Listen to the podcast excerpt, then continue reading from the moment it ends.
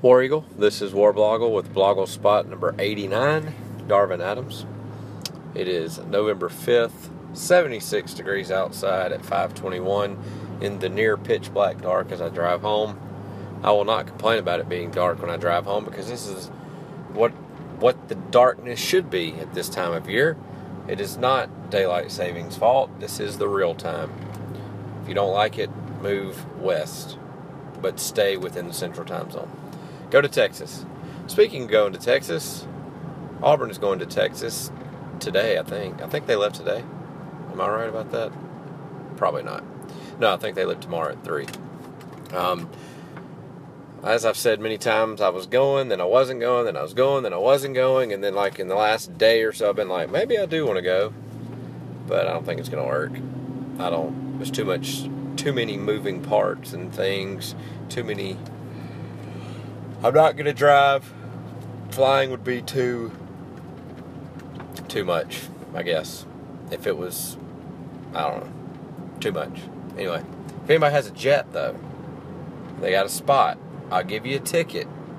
I can probably get you a few tickets in a good area of the stadium. Um, high high quality, high dollar, good exposure area of the stadium all you got to do is let me sit on your jet. That's it. That's all you got to do. I know somebody out there's got a jet and will let me ride on it. But anyway, not a ton happened today. Um, some academic All American watch list came out. Auburn had two on there Alex Kozan and Ike Powell. Uh, the Lou Groza semifinal list got announced today with just 20 20 kickers, and of course, Daniel Carlson is on there as he should be. He, I think he missed what one short field goal in the Louisville game, and then maybe one short one in the Jacksonville State game. But other than that, he's got four from 50 yards or more, which is tied or broke an Auburn record. Um, and they'll most likely have another one. At this point, why don't we just kick the ball every time we get to the 40 yard line? Uh, what else? Um, at some point today, people thought that Georgia was going to fire Pruitt, their um, defensive coordinator that came from, or he was at Alabama at some point, saying he wasn't meshing well. He was kind of the new guy, and all the other people were, you know, it was very much like Tony Franklin coming to Auburn in 2008 when he was kind of the new guy with the new scheme and Hugh Nall and all those guys had been with Tuberville for years, for like almost 10 years, and he just didn't mesh well, and nobody ended up liking him, and it just didn't work. Well, that was kind of the rumor today at Georgia, was that that was the issue with Jeremy Pruitt. Um, and I say all that to say that seems like, you know, everybody wants to act like Auburn is a dumpster fire because four and four is just the worst thing possible. Um, I think Georgia, even though they have a five and three record, kind of seems a little worse right now. Nick Chubb getting injured probably has 99% of it of you know to do with that, but it seems like it's more than that. Uh, their offense is nothing with him. I mean, really, really nothing. They're like throwing people in there at quarterback, and their quarterbacks are saying, "I'll play safety in the scout team," and just weird. I mean, it's like it's what you've expected from Georgia for years because every year they're the greatest team in the world, and they win a game. They beat South Carolina or somebody like that early in the season, and they just look so impressive. And then this year they lost to Tennessee without Joe. This year they were blown out by Florida, blown out by Alabama, which that doesn't say a lot. Um, but you know it. This is Georgia, really, and as an Auburn fan, it's kind of weird saying that because I think we've only beaten them twice in the last 10 years 2010, 2013, uh, 2006. So that'd be three, three times. Don't remember many other times us beating them. And it's ridiculous because there's been a lot of times where Auburn was the better team. Auburn was the better team last year, I think. I mean, Todd Gurley came back for that game, but they absolutely destroyed us over there. It's anytime Georgia beats Auburn, it's a beatdown. It's never really a close win. Anytime Auburn beats Georgia, it's the kick six or the the prayer Jordan Hare, Jordan Hare, or it's the uh, Devin Aromashodu, Brandon Cox, Devin Aromashodu play where he on fourth and eighteen scored, you know, well fumbled out of the back, the, fumbled into the end zone and had to come back out and kick a field goal to win the game. It's it's that kind of weird stuff. Auburn needs to beat the mess out of Georgia. In 2010, it was 45 to 21, but it was much closer. I mean, in the fourth quarter, it was kind of close at the beginning. They should have beat them down in 2013, uh, and they came back and took the lead on a bad call that where Aaron Murray didn't score.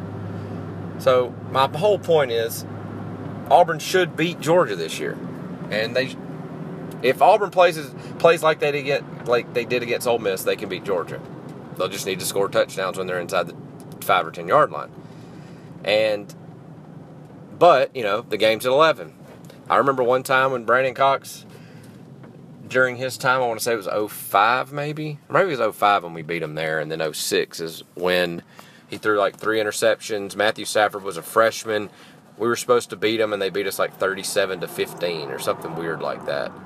Um, yes, that was the second loss of 2006 when we ranked number two, lost to Arkansas, bad at 11 o'clock, came back and beat Florida the next week, who was number two at the time. And then later in the year, only had one loss, but lost to Matthew Stafford, freshman Georgia, that had four wins. They had four wins. That's why the game was at 11 o'clock in the morning. It's all coming back to me now. See, just stuff like that. They're kind of like Arkansas. They beat you when they shouldn't, and when they do, it's embarrassing. And then when we beat them, it's not. A, it's not. It's it's close. But anyway, we're playing Texas A&M this week, and it just hit me today. I've thought about it many times, but it just hit me today at how stupid the ending of the game last year was. When we got down to like the one yard line and Cameron Artis-Payne fumbled and got the ball back at in the pile, and then they just let them keep fighting over it. And then somebody outside of the pile came in and grabbed a guy and pulled him out with the ball. And they gave him the ball.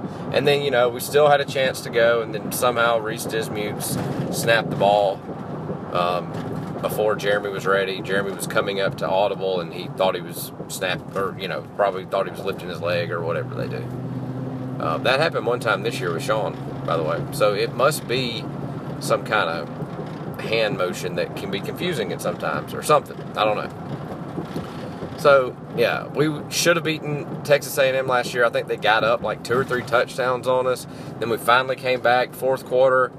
Uh, the season was definitely not lost at that point. We only had one loss, I think, at Mississippi State, and we had just beaten Ole Miss, and everything was all good. It, the first half was awful. Came back in the fourth quarter. I had no doubt that we were going to win. All we had to do is go down the field in like four minutes and score. Well, we go down there, fumble, get the ball back, do a stupid false snap. I don't know what you want to call it. Early snap.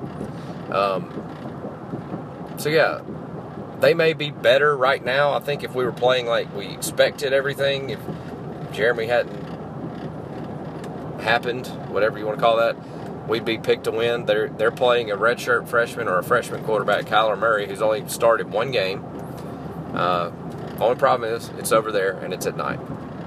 And they've only got two losses, but they don't look like a team that's only got two losses at this point. Their offense is kind of shaky, and their defense is what their defense always is. But half this team has been been to that stadium before and won with a better team, with a better Texas A&M team and a better Auburn team. But beat a, a really really good team over there.